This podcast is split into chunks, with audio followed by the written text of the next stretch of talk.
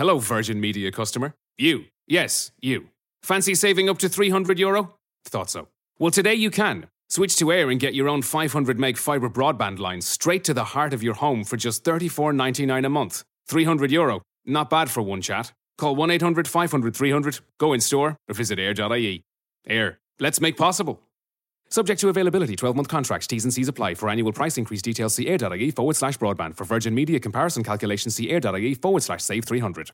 HR Radio представляет авторский проект Анны Несмеевой «Игра престолов». Вести из семи королевств, венценосные спикеры и интригующие вопросы. В центре внимания биографии профессионалов и летописи самых ярких проектов. Из первых уст о самых сложных задачах, фатальных ошибках и оглушительных успехах. Или ты выигрываешь, или никто не знает, каким будет итог. Но будет интересно. Игра престолов. Здравствуйте, дорогие коллеги, HR, пиарщики и коммуникаторы, а также все, кто сегодня присоединяется к нам в эфире или будет слушать эту программу в записи. Это «Игра престолов», программа о людях, которые создают связи внутри компаний и о том, как эти связи работают. Сегодня с вами я, Анна Несмеева, а в гостях у меня Людмила Терехова. Людмила, пару слов, а, может быть, о том, чем сегодня занимаетесь, потому что мы привыкли связывать ваше имя с брендом МВидео. Угу. И, наверное, многим интересно, а, чем занимаетесь сегодня. Сегодня я работаю в компании X5 Retail Group, достаточно известная компания на рынке, один из крупнейших ритейлеров, и я отвечаю за бренд компании X5 в целом. То есть руковожу отделом развития бренда. То есть это маркетинг? Это на стыке маркетинга и пиара маркетинга и коммуникаций. Ну что же, у нас просто редкий э, зверь попался нам. Мы будем сегодня вас пытать про интегрированные коммуникации. Давайте.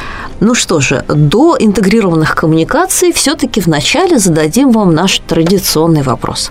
А мы всегда спрашиваем наших гостей, какое самое сложное профессиональное решение доводилось вам принимать.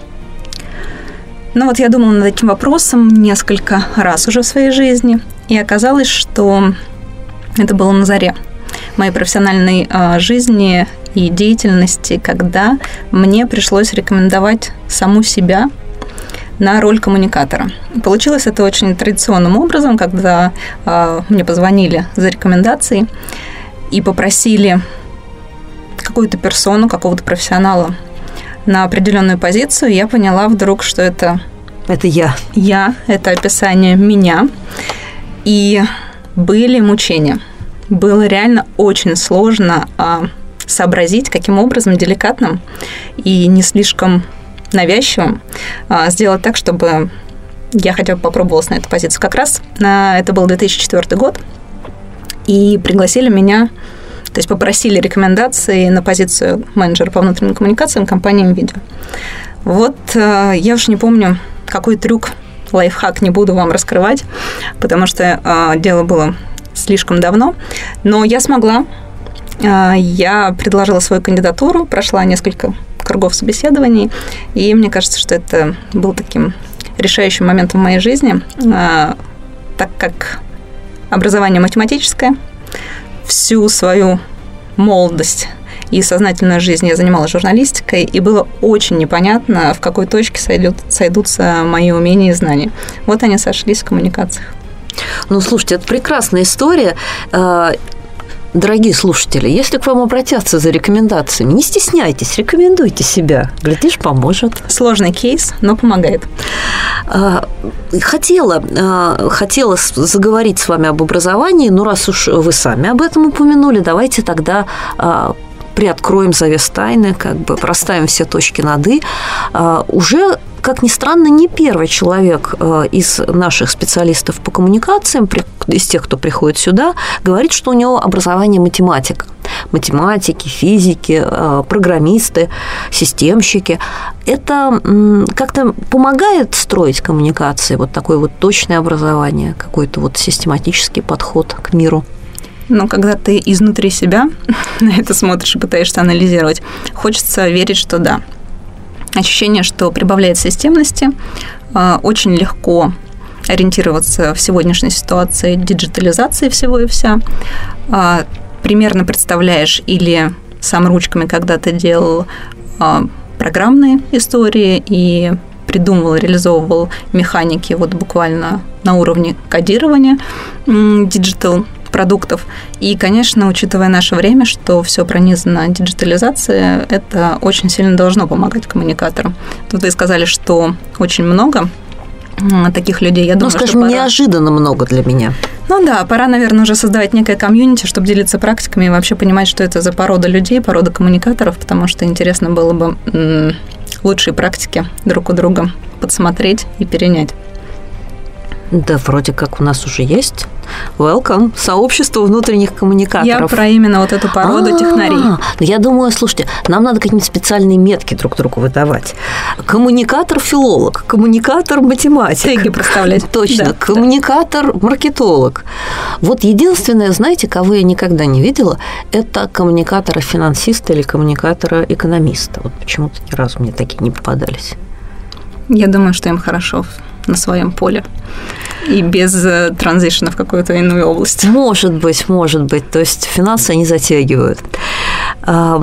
Хотела спросить вот что. А, что неожиданно отличает вашу трудовую биографию от биографии многих моих коллег и тех, кто здесь был, и тех, с кем мы знакомы очно-заочно, это то, сколько лет вы отдали одной компании потому что обычно, а, ну, сейчас это не принято. 3-4 года люди работают, да, уходят в другую компанию, попробовать отрасль, пойти на повышение, там, новый проект. А вы же ну, больше 10 лет, да, больше 10 лет Почти работали 11, да. в видео. Ну, вы знаете, у меня очень простое объяснение. Так сложилось, что были трехгодичные циклы в компании. То есть первые три года а, в роли менеджера по внутренним коммуникациям и построения внутрикорпоративной культуры, системы интегрированных внутренних коммуникаций в период выхода компании на IPO. Это были такие очень жаркие времена, интересные, развивающие на тебя как профессионала вместе с э, развитием компании. Следующие три года оказались я бы сказала, еще более интересные на волне социал-медийной. Только появились в 2007 году а, социальные сети в России, Твиттер, я помню, как э, мы как приносили, явился Твиттер. Как явился Твиттер, как мы объясняли первому лицу компании Александру Танковану, что это такое, и как мы могли бы использовать э, на почве и на поле общения с клиентом.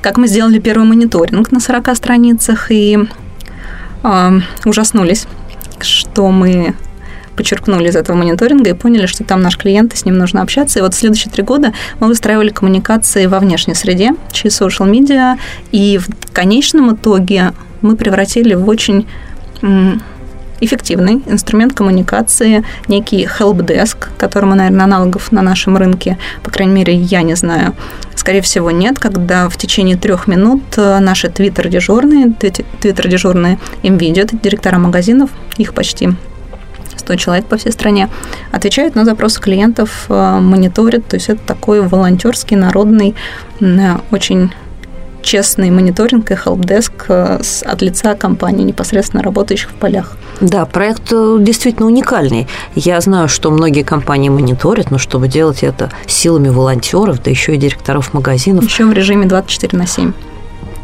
раскройте секрет, как вам удалось заманить директоров магазинов в эту ловушку? Вы знаете, у нас э, серьезное внимание HR и всей компании к вовлеченности, к нематериальной мотивации, и мы гордимся тем, что все практически проекты вот подобного рода, когда люди должны участвовать от души, клиентоориентированно и понимать, какие бенефиты они из этого извлекут помимо дополнительных премий материальных, мы стараемся организовать мотивационную систему нематериально. То есть это, например, интенсивы коммуникационные, на которые мы конкретно этих людей приглашаем и прокачиваем их на навыки в этой сфере. Приезд в ну, предположим, в столицу нашей Родины, в Москву, а, собраться со своими коллегами и погрузиться в эту атмосферу, он серьезно мотивирует, по крайней мере, сотрудников компании NVIDIA. И много-много других мотивационных ну, то есть доброе штук. слово и пистолет лучше, чем пистолет.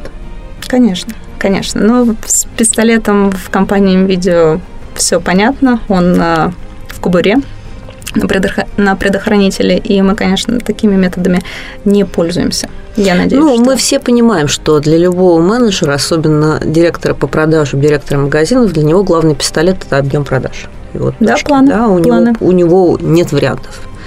Но если клиенты к тебе возвращаются и знают твое имя в Твиттере и с тобой уже общались, это в конечном итоге отразится на твоем материальном благополучии. То есть э, Мгм. уровень понимания примерно такой. Ну, я вас перебила. Вы рассказывали про трехлетние циклы. И да, и третий трехлетний цикл был эм, венцом моей, моей деятельности в NVIDIA – это развитие бренда компании как работодателя. Это был очень интересный проект, и опять в одну точку а, сошлись знания из предыдущего опыта, и коммуникационные, и диджитальные, и мы развивали уже бренд компании для привлечения соискателей.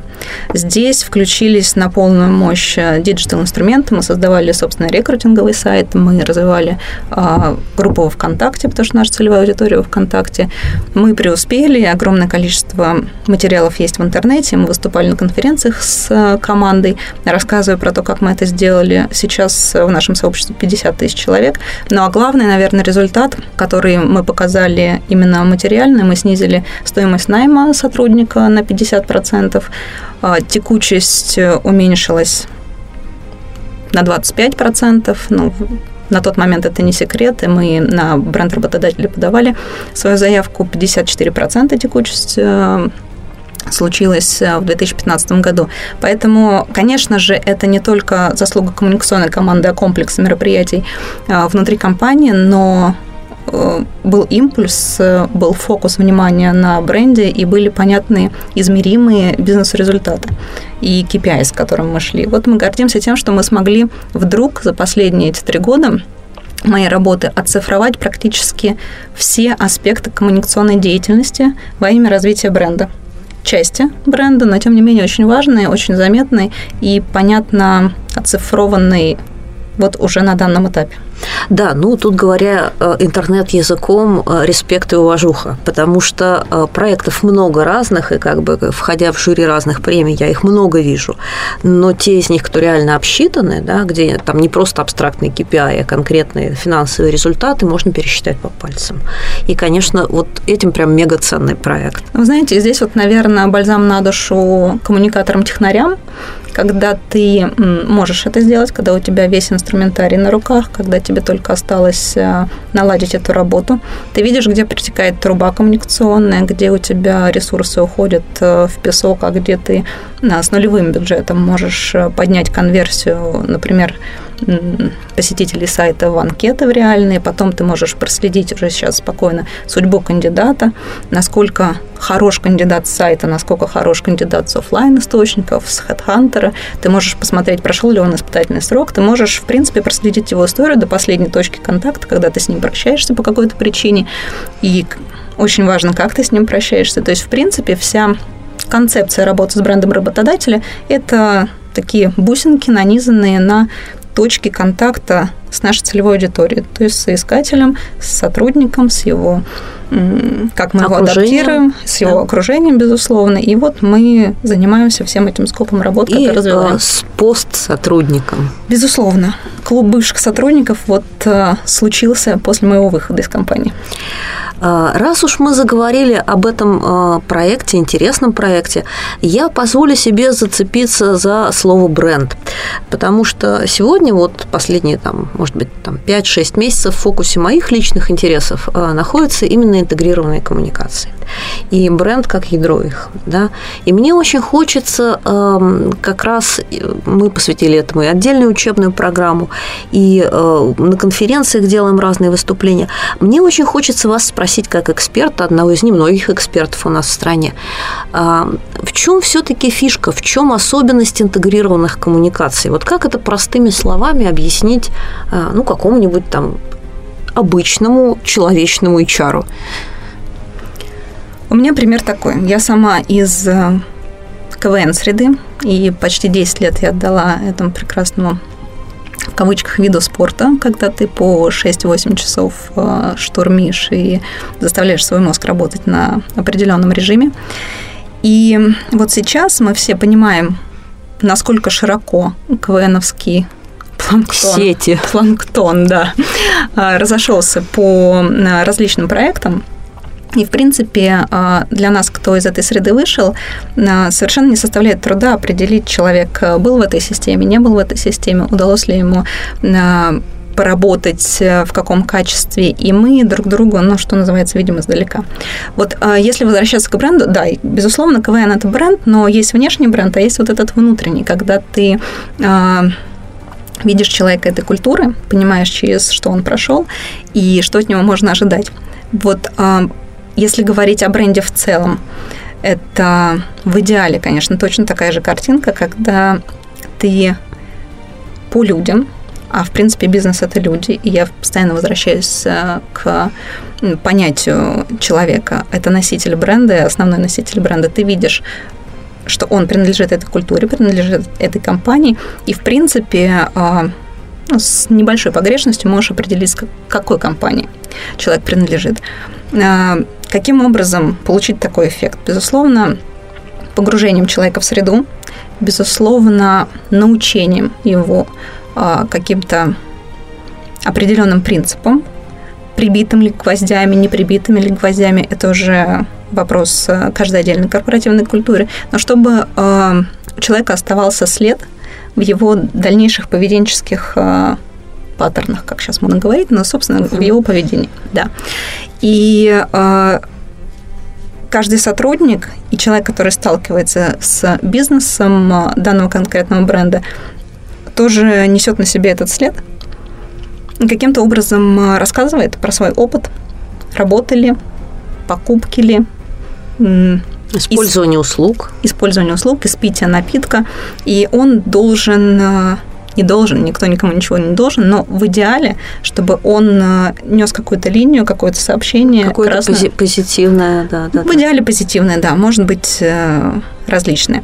Вот если работа с брендом ведется системная и ориентированная на определенные ценности бренда, то, то это должно получиться не сразу, но в какой-то недалекой перспективе это получится. Ощущение, что с видео это получается, безусловно, там продолжается работа, ничего не закончено, и люди, которые поработали в видео, может быть, короткое время на стажерской позиции, может, 10 лет. Очень много долгожителей у нас в компании, людей, которые, а, я думаю, такими же циклами находят интерес внутри компании. А, их видно их, заметно, и ты понимаешь, что у них определенная э, культура внутри, определенные... Я сейчас уже не люблю слово ценности, потому что человек имеет право ориентироваться на исключительные свои ценности.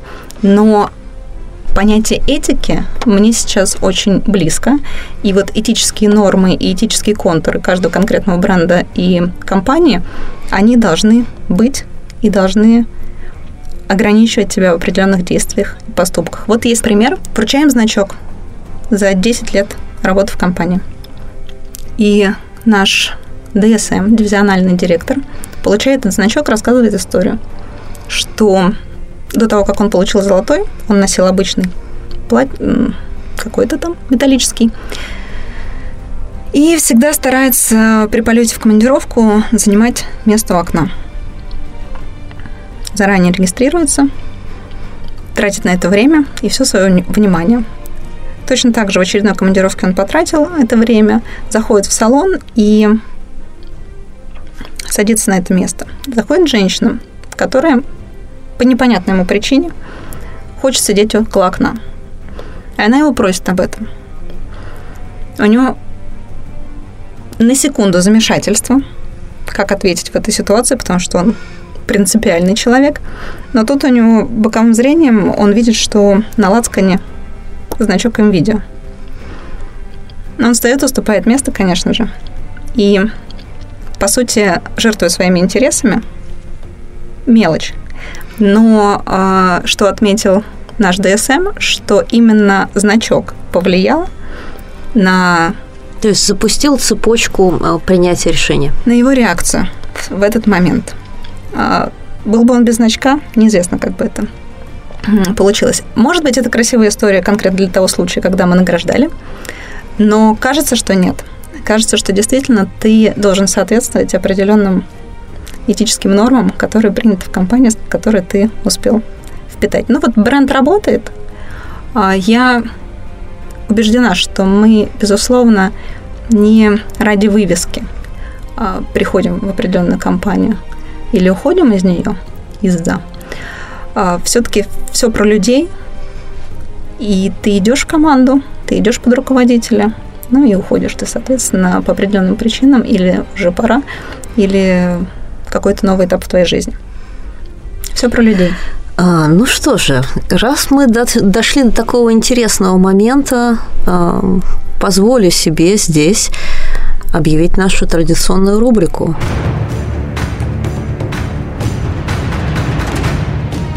Вести из семи королевств.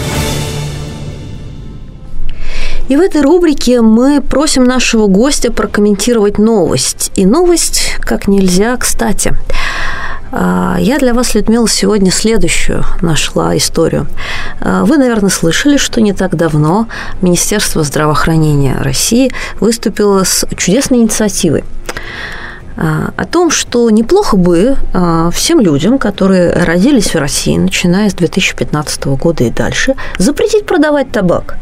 Вот у нас есть концепция по защите как бы здоровья, о вреде табакокурения. И поэтому мы просто запретим им продавать табак. И они будут все здоровыми. А, вот перекладывая это на историю про бренд, перекладывая это на историю про этику, насколько мы вообще вправе или не вправе что-либо запрещать нашим людям? И как э, вот здесь, особенно работая в большом коллективе, э, я думаю, ведь э, X5, наверное, еще больше коллектив, чем в видео, раз. Э, мы сталкиваемся с тем, что не все люди разделяют ценности бренда. Э, и насколько вправе, не вправе мы им что-то запрещать? Даже если мы заботимся об их благополучии. Смотрите, мое убеждение, что запрет – это неэффективно, что запретный плод сладок, и этот тезис мы все знаем, что в случае с большими организациями, даже небольшими компаниями, э, человек самостоятельно принимает решение, э, войти ему в эту воду или выйти. Это первое. Второе, конечно, на входе при а, массовом наборе мы должны понимать, что роль рекрутмента и найма, она велика. И мы должны максимально постараться принять человека, которому будет комфортно. Не сделать даже так медвежью услугу, не оказать человеку, а, закрыв глаза на какие-то особенности и понимая, что есть риски, что он не он идет. Да. Он может демотивировать, это уже такие прописные истины, команду. А мы потеряем, как компания, деньги на его адаптацию и, может быть, обучение в этот период. Но, по сути, и компания, если попросту, и человек теряют время. И задача людей, которые, кстати, развивают бренд компании, а, таким образом достаточно быстро дать понять аудитории, какие мы, чтобы аудитория поняла, это мое или не мое. Вот честно, без э, прикрас рассказать о себе, с какими-то, может быть, жесткими моментами, это намного э, эффективнее, чем э, всячески себе себя рекламировать, а потом вот наступать на грабли, когда тебе приходится расставаться с людьми. А еще если они за собой тянут команду, то совсем плохо. Так вот, Запрет табакокурения – это примерно такая же история. Я думаю, что найдутся люди постарше, которые не будут столь этичны и спокойно сделают бизнес на том, чтобы покупать э, молодежь сигареты. Это первый риск. Второй, что людям просто молодым будет интересно, а что же такое запретили. И, эм, ну, сама я не курю, поэтому э, меня немножко эта тема не касается, но лучше бы, конечно, нашлись э, другие силы и креатив для того, чтобы э, люди занимались, заня, ну, я заняли свой род. Я думаю, что в нынешнем созыве Государственной Думы креатив найдется, мы верим в них. Посмотрим. Вот. Ну, а мы вернемся к нашей теме, к теме внутренних коммуникаций, интегрированных коммуникаций очень интересная позиция. Вы говорите, что бренд должен э, позиционировать себя и на рынке труда в том числе максимально четко и максимально как бы э, контрастно отстраивая себя. А, но хорошо об этом говорить, если у вас э, действительно бренд, имеющий уникальные характеристики, или занимающий уникальное положение на рынке, или имеющий яркого руководителя, да, за которого он может сцепиться. Но э, у нас много слушателей, да, там тысячи слушателей, которые работают в обычных э, среднестатистических компаниях. Они, конечно, дороги их сердцу, но они могут задать вопрос, а что делать нам, да, вот как нам отстроить нашу компанию, там, Пупкины сыновья, от компании Сидоров и дочери, да, потому mm-hmm. что вот и те, и другие, условно говоря, занимаются там какой-нибудь мелкооптовой торговлей mm-hmm. или там, я не знаю, там шиномонтажем или там чем-нибудь еще. Как искать вот здесь вот, вот эти уникальные характеристики, которые позволят и э, в плане маркетинга отстроить бренд, и в плане HR бренда, в плане бренда работодателя а, проводить вот это отсечение, свои или не свои, или не нужно, да, там э, сны иногда бывают просто сны. Угу. Ну, смотрите, я бы сейчас не заходила на поле маркетинга, потому что пишутся э, гигантические труды по этому поводу, каким образом э, найти себя, как отстроиться. Ой, лучше бы они писали теория. попроще на одной да, страничке. Красного и Голубого океана и так далее, и так далее. По поводу людей и бренда компании как работодателя. Вот э, я не думаю, что это тема для малых компаний. Тем не менее, безусловно, и у них есть проблематика с наймом персонала, с удержанием персонала, с, Еще ш... какая? с шлейфом, который, да, тянется. Тут нужно понимать, что бренд работодателя – это прежде всего внутренний бренд. То есть как а, настроена культура, как сотрудники друг с другом общаются, комфортно ли им работается, довольны ли они всеми условиями, а самое главное, рекомендуют ли они работу в данной компании, то есть вот этот uh, employer NPS, uh, своим друзьям. Если они рекомендуют эту компанию своим друзьям, то малым компаниям этого достаточно. То есть нужно создать такую атмосферу для эффективной работы сотрудников, но по-другому никак, а, чтобы текучесть была малая, чтобы вовлеченность была большая, чтобы люди рекомендовали для больших компаний. Э, позвольте, позвольте. Да. Вот здесь прям задам вопрос. А, а мы не попадем ли тогда на риски семейственности? Компания небольшая, даже средняя компания, да, друзья рекомендуют друзей, родственники, родственников. Через год смотришь, а тут уже все свои, то есть просто вот феодальное княжество. Да, риски такие есть. Вопрос семейственности можно отсечь э, правилами приема на работу. А, в смежных подразделениях совсем ни в коем случае родственников. Вопрос друзей – это, на мой взгляд, и по моей практике, а, очень хорошая история. Это, по сути, реферальные программы, это рекомендация, за которую ты несешь ответственность, это некая моносреда, если она необходима, с точки зрения ценностей и поведения. То есть, скорее, это благо. Это благо на, по моей практике. Есть э, экстремумы, всегда есть э, разные ситуации, но, в общем-то, если в компании люди дружат, это хорошо. Ну что ж, тогда вернемся к большим компаниям. Да, большие компании, безусловно, э, с большими проблемами. В основном в бренд работодателя вкладываются компании, у которых массовый рекрутинг идет, или которым нужны уникальные кадры, например, найма суперталантливых студентов. Вот я больше сталкивалась с ситуацией массового набора персонала. Это почти 10,5 тысяч человек в год. Сейчас это кажется уже совсем не массовым на масштабах X5 Retail Group, потому что у нас 150 тысяч, в принципе, работает, каждый день выходит на работу. Но, тем не менее, нанять 10 тысяч человек очень правильных, которые бы не покинули нашу компанию в ближайшее время, это дорогого стоит э, в прямом и переносном смысле, и ты должен объяснить такому количеству людей, почему они должны при прочих равных выбрать бренд А, а не бренд Б, в котором на тысячу рублей больше платят. И, кстати, эта задачка не для слабонервных. Таким образом а, настроить внутренний бренд и внутреннюю культуру и таким честным образом рассказать вовне, чтобы человек понял, почему он должен прийти или, например, не уйти, когда его приглашают на более высокую зарплату, какие бенефиты есть здесь в отношенческом плане, в перспективном плане, в карьерном развитии и так далее, и так далее. Это вопрос коммуникации. Как ты рассказал, донес ли ты, запаковал ли ты это в такой фандик или вообще не стал упаковать? А... Ну, это и вопрос доверия. Поверили ли тебе?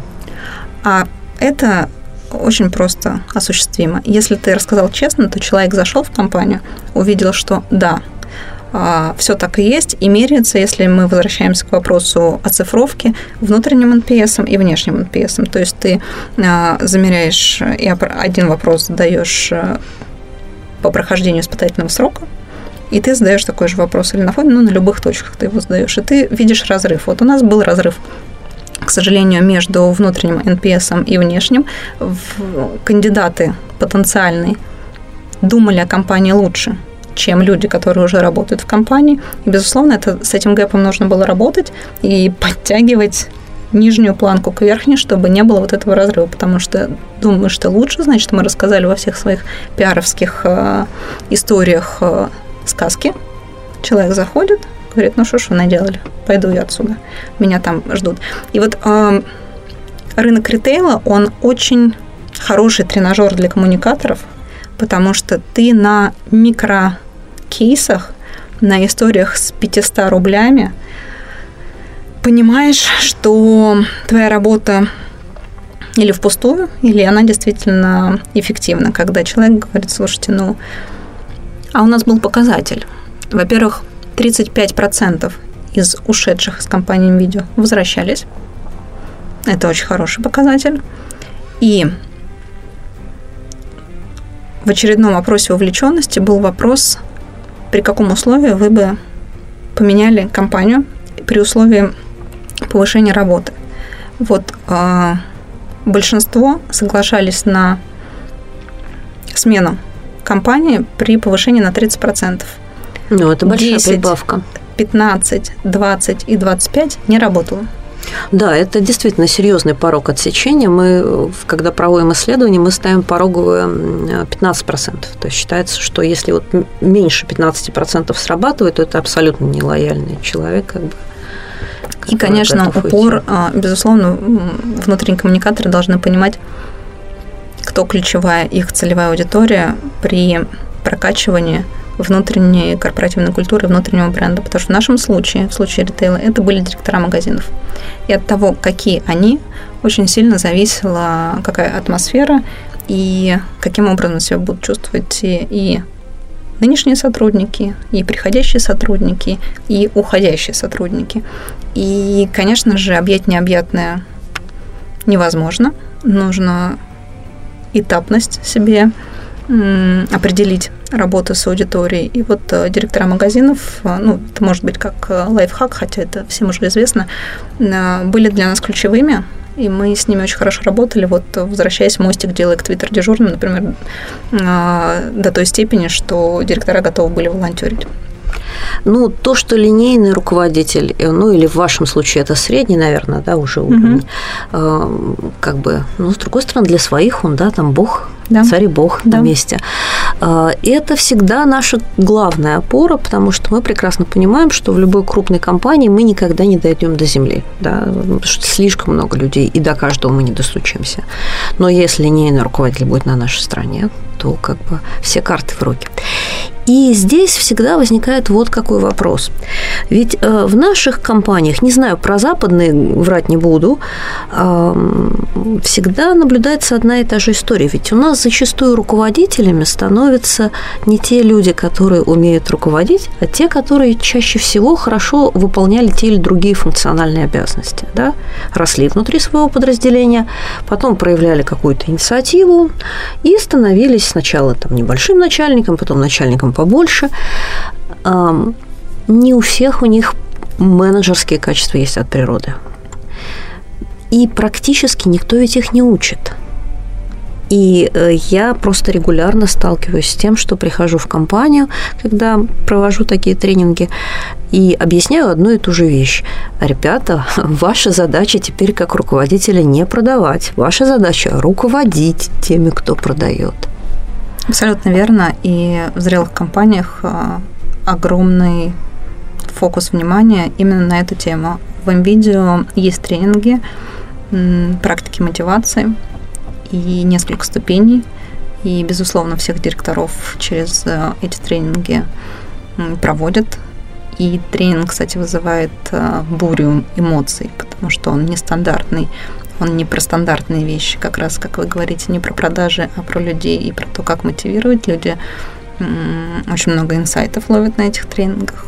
А, директора видео прокачаны в этом плане. И нам, конечно, было в этом плане просто. Но я согласна, что они все такое внимание уделяют. А сейчас, в принципе, мы входим в такую очень активную эру интернетизации, диджитализации, джайла и прочих э, интересных слов. И вот говорят, что, во-первых, команды должны уменьшаться. К примеру, команда, которая на ланч не, хватает, за один стол. Не, не хватает двух пиц, да, эта команда уже слишком большая. А руководители и этих команд и требования, которым, которые к ним предъявляются, должны не управлять людьми, а уметь управлять проектом. А когда у тебя задачка управлять проектом, ты без мотивации просто не сможешь. Без мотивации людей, без знания основ мотивации, без человеческого отношения. И вот а, когда а, наш рынок пересмотрит и повернется в эту сторону, я думаю, что годик через два, потому что мы с таким запозданием идем от западных практик. Но вот э, очень надеюсь, что с темой agile и то, что Греф сейчас прокачивает, мы все-таки чуть-чуть побыстрее двинемся в небольших компаниях или в компаниях, которые нацелены на инновации, и начнем э, лидеров-то растить вот таких настоящих э, внутренних кандидатов, которые знают уже, как с людьми общаться, как проекты вести, как э, быть руководителем, как быть лидером. Mm. Но ведь здесь есть засада. Э, и засада, с которой я когда еще работала в корпоративном секторе, сталкивалась неоднократно, думаю, и вы с ней сталкивались, она состоит в том, что э, у нас очень часто не любят слишком самостоятельных. А любой руководитель проекта и любой человек такой, ну, с достаточно хорошо развитой лидерской жилкой, он по природе своей должен быть самостоятельным. Он должен сам принимать решения, он должен задавать неудобные вопросы, он должен искать свой путь. А у нас все хорошо, нам не надо вот этого, у нас есть порядок. А что же с этим делать? Давайте посмотрим, кто не любит э, отсутствие субординации. Его не любит э, старшее поколение. Кто это у нас получается? Иксы. Да? Я X. Да. В основном. Ну, то есть, безусловно, мы не можем всех под одну гребенку. А, не любят, привыкли к другому, ими управляли, и они выросли в других системах и в других условиях. И, конечно, они повторяют эту модель, потому что она им кажется или наиболее успешной, или они отыгрываются, да, наконец-то получив а, все бразды правления и власть в руки. Но на, у нас э, мы в такой безвыходной ситуации, мы себя будем чувствовать в ближайшие годы очень сложно в связи с демографической ямой, которую, которая была в 90-х, и кризисом э, рабочей силы, которая нас настигает. А новое поколение, оно уже совсем другое. Оно не собирается учиться у своих руководителей. Оно собирается развиваться очень быстро, а, используя все ресурсы информационные, а, микротренинги, микровозможности а, в режиме 24 на 7. И с ними с позиции субординации будет невозможно общаться, невозможно делать проекты, и не потому, что они такие плохие, неуправляемые. Они очень талантливые, управляемые и молниеносные в каком-то плане. То есть мы даже не будем замечать этих изменений – а люди под нами будут совсем другие. И или руководитель старой формации перестроится, или им придется поменять род деятельности своей, ну, или они будут то, неуспешными. То есть вы верите э, в революцию, которую произведут Y и Z?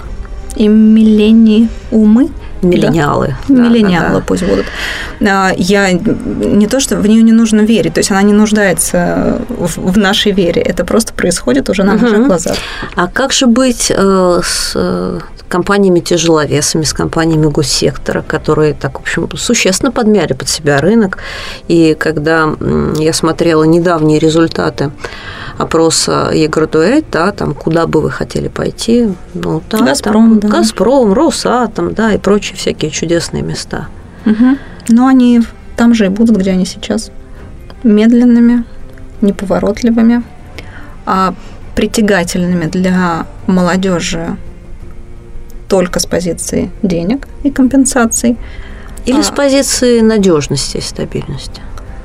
А, одно и то же. Ну вот я в этом контексте говорю надежность, стабильность, э, но она, к сожалению, уже не устроит новое поколение, и они очень быстро будут разочарованы.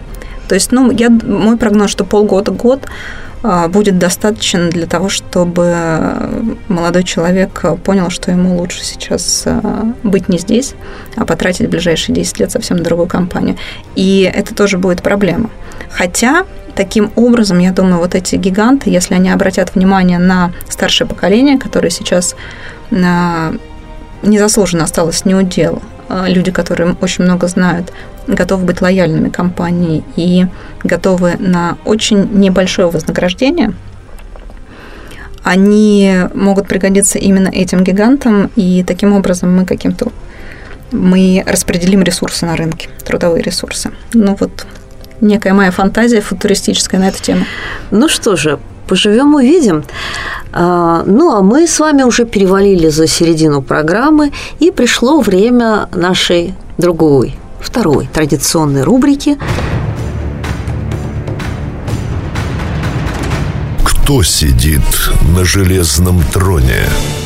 В этой рубрике мы просим нашего гостя э, дать нам образец для подражания, кого-нибудь похвалить, кого-нибудь отметить, кто вот на рынке сейчас прям радует, с кого хочется брать пример. Смотрите, моя позиция тут э, может быть несколько нестандартная. Я не люблю троны. Мне кажется, что это такое тяжелое испытание для людей. Ну, и, не без и, того. Да, есть э, риск не пройти вот эти медные трубы, синдром тром, трона обрести. Но тем не менее, похвалить очень хочется, и так как я очень social-медийный человек, я думала над этой рубрикой вашей и поняла, что за последнее время меня очень радует э, Раиса Масловская. Это руководитель э, рекрутмента в Эльдорадо. Лично я этого человека не знаю, но наблюдаю э, в Фейсбуке ее профайл и то, как они развивают бренд работодателя, то, что они делают. Причем я заметила, что они не оформляют это в проект развития бренда работодателя. Может быть, ошибаюсь. Все происходит достаточно органически. Очень красивая, назовем ее, платформа бренда. Очень э, красивые проекты видно, что есть концепт и есть характер у того, что делается. И вот э, мы дружим в Фейсбуке, не дружим в офлайне, имеется в виду, не было возможности. Если будет у вас возможность пригласить этого специалиста к вам в студию, я думаю, будет очень интересно. Ну, слушайте, просто ловлю вас на слове и побегу сразу записывать и стучаться. А, всегда рада познакомиться и посмотреть на новые проекты. Ну, я думаю, что у вас здесь, опять же, отраслевой некий интерес есть, да, потому что ритейл все-таки что-то свое такое. Конечно, родное. да. И мы увлечены ритейлом, и я понимаю, что я увлечена ритейлом, и что м- все механики, которые известны, они реализуемы на масштабах ритейла. И то, что сейчас э, я наблюдаю в X5 Retail Group, когда это три огромные сети с огромным штатом сотрудников, с огромным количеством операций, это обязывает, обязывает уметь масштабировать проекты, а значит, ты уже на стадии креатива должен очень о многих аспектах подумать, именно коммуникационных аспектах. И, это... и проект не должен быть ручного управления, он безусловно, должен быть тиражируемый. Безусловно, да. То есть это беда очень многих коммуникаторов и HR, вот я смотрю. К сожалению, да. Почему-то контуры своей коммуникационной деятельности многие ограничивают, э, не дай бог, офисом. Это прям какая-то такая классическая ошибка. а, почему-то начинают э, продвигать его, например, сверху вниз, не думая, что намного проще и интереснее было бы его на с земли, как вы говорите. И вот только опыт, наверное, то есть это ни в каких книгах не пишется, только опыт э, и такой здравый смысл и общение с огромным количеством э, бизнес-персон внутри компании позволяет не наступать на грабли. Ну и нужно, конечно, на ошибках своих, а лучше чужих учиться. Ну, вы нас практически убедили. То есть мне вот прям даже захотелось пойти поработать в ритейл. Просто вот зажгли огонь энтузиазма. Я надеюсь. А, ну, а теперь давайте этот огонек немножко там, попритушим, мы просим обычно нашего гостя уже с высоты своего опыта, с высоты своей экспертизы дать какой-то совет тем, а, кто приходит в профессию. Или, может быть, решил переквалифицироваться, попробовать себя в нашем коммуникативном пространстве.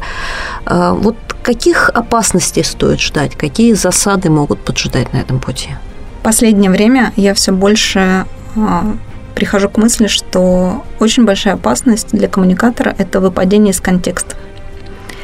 И по моим наблюдениям, огромное количество специалистов, людей, и не обязательно, кстати, коммуникаторов, но и, в принципе, руководство компании выпадают из контекста. Mm-hmm. Из контекста бизнеса, из контекста мероприятия, из контекста ситуации. Ты должен, а, как коммуникатор, если в системе твоих коммуникаций, например, есть ивенты, найти в себе силы и убедить руководство не проводить а, многотысячные мероприятия в день, когда в стране, к примеру, такой экстремальный пример, объявлен траур. А это нужно ловить, это нужно понимать, это нужно быть достаточно разумным, а может быть взрослым.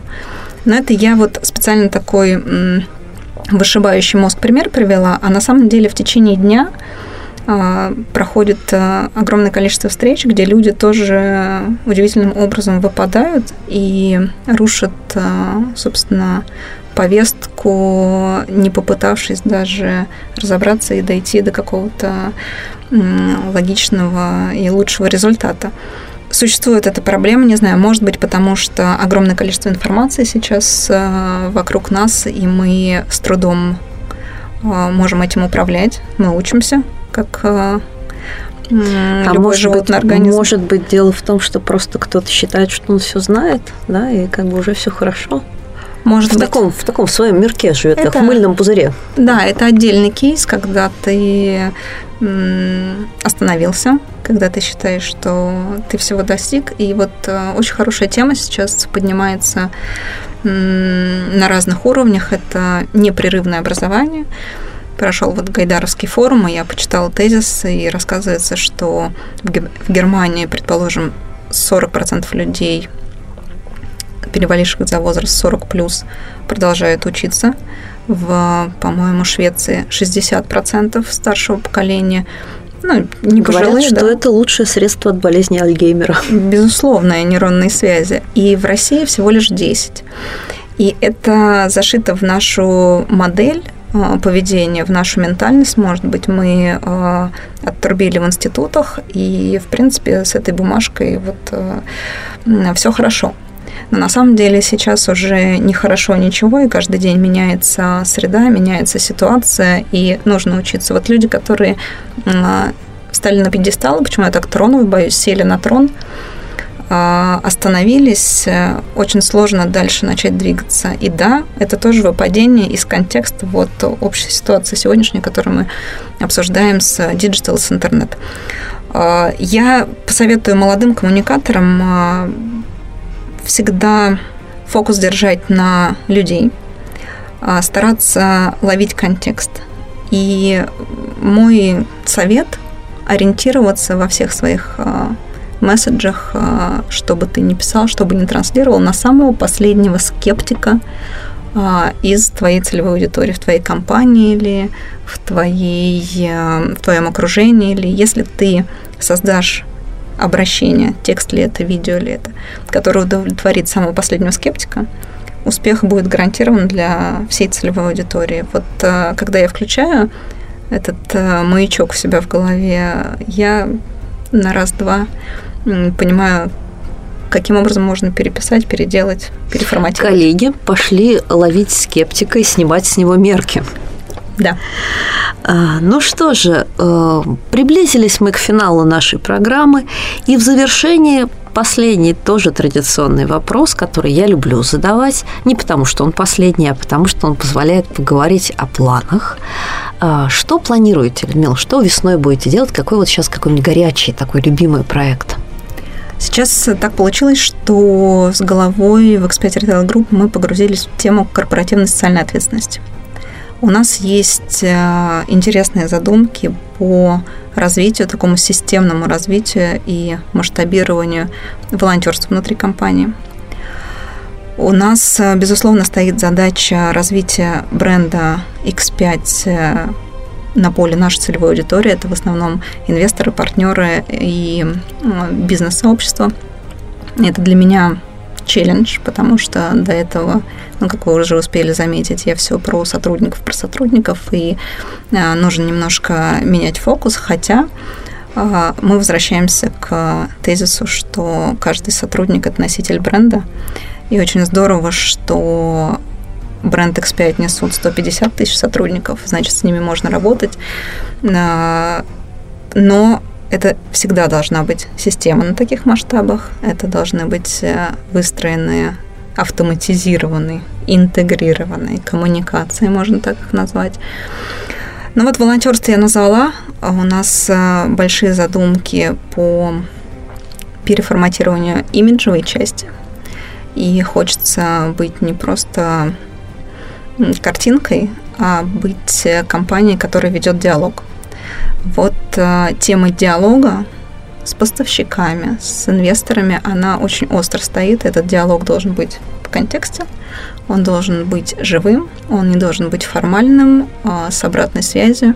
И, кстати, тема обратной связи непрерывный, не раз в год, а буквально онлайн обратной связи очень остро стоит э, во всех аспектах коммуникаций как внутренних, так и внешних, с любой целевой аудиторией, не получение или отсутствие настроек и инструментария грозит э, провалом. Вот мы сейчас этим занимаемся, то есть, э, по сути, 2017 год будет отдан выстраиванию инфраструктуры и неких таких э, институциональных проектов, как то вот корпоративная социальная ответственность и, в частности, волонтерство, как о котором я сказала. Здорово. А, ну что же, коллеги, а, на этом наша сегодняшняя программа завершена. Призываю вас ловить обратную связь и написать нам что-нибудь в Фейсбуке или на странице или HR-радио или в наших личных профилях, а мы с удовольствием с Людмилой дадим вам эту обратную связь. Обязательно. Ну а на сегодня мы прощаемся с вами. Это была «Игра престолов». С вами была я, Анна Несмеева, а в гостях у меня была Людмила Терехова. Спасибо за внимание. До свидания. Услышимся в следующий четверг. Пока. Игра престолов в эфире HR Radio. Lads, we need to take a look at ourselves. If you want to be a better, safer driver, first look in your mirrors and consider. Almost three quarters of drivers detected speeding were men. Three quarters of drivers detected driving while using a mobile phone were men. Almost 9 out of 10 drivers arrested for driving under the influence of drink or drugs were men. We need to slow down, put away our mobiles, and never ever drink or drug drive. A message from the Road Safety Authority and An Garda Síochána. Visit rsa.ie.